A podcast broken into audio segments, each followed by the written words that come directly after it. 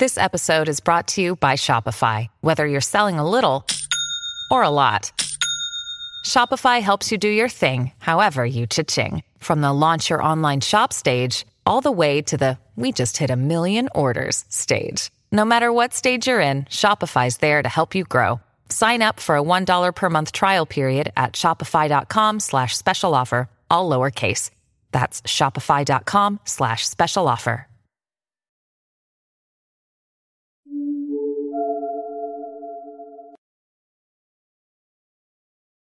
大家好，欢迎来到灵异故事。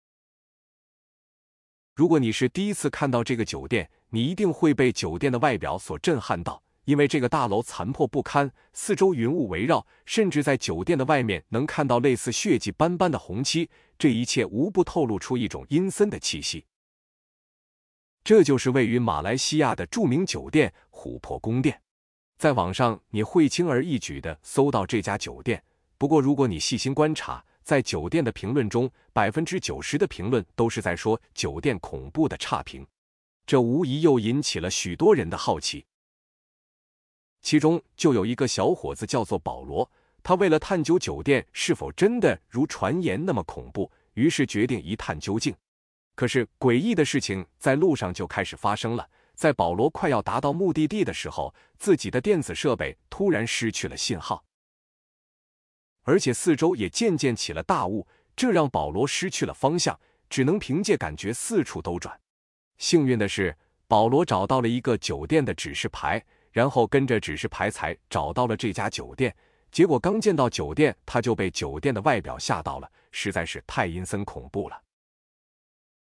没有办法，保罗还是硬着头皮找个地方将车停了下来。刚从车上下来，映入保罗眼中的都是破旧汽车的残骸、生锈的楼梯、残破紧锁的大门和不停闪烁的显示屏。这一切简直就和真的恐怖电影一样，令人头皮发麻。保罗开始四处寻找大厅，但是他并没有找到，而且在乘坐电梯的时候，电梯竟然会自动的选择层数，这让保罗害怕极了。最终，保罗还是找到了酒店大厅。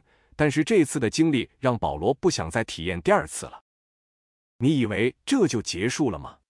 而这家酒店的恐怖远不是如此。这栋看上去极其恐怖的酒店，却有个与之不符的名字——琥珀酒店。而且，琥珀酒店也不是酒店的原名，酒店的原名为彩云阁。在建造之初，这里并不是一栋恐怖酒店，而是一处避暑胜地。但是这里却有一个恐怖的传说。相传有一对年轻的夫妻，他们驾驶汽车来到酒店附近的地方避暑游玩。由于白天玩的大手大脚，到了晚上却没有了住宿的钱，无奈夫妻二人只能驾车下山回家。可是，在驾车回去的路上，却发生了一件诡异的事情：车子走到半路，突然熄火了。丈夫看了一眼油表，明明刚加满的油，这么快就没有了。丈夫确定下车寻找帮助，并让妻子在车子上好好休息。妻子在车上等待的过程，不知不觉的睡了过去。不知过了多久，妻子被急促的拍门声吵醒，一看是警察在焦急的拍门。妻子打开门，警察一把就将他揪了出来，然后赶紧让他进入警车。妻子不知道为什么警察这么焦急。此时，突然自己家的车顶传来一阵声音。坐在车里面的妻子往后一看，发现自己的车顶上趴着一个没有头颅的人，而这个人的装束就是自己的丈夫。这个故事之后也被拍成了一部电影，这部电影就是《怨灵二》。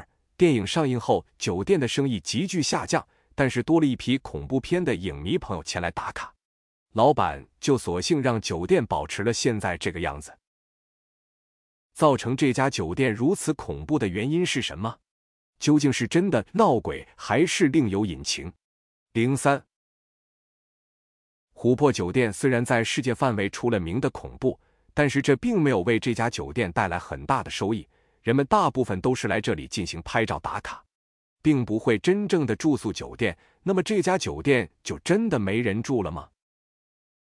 并不是。如果你去过这家酒店，你会在酒店的外面发现许许多多的废旧汽车，这些并不是酒店的装饰。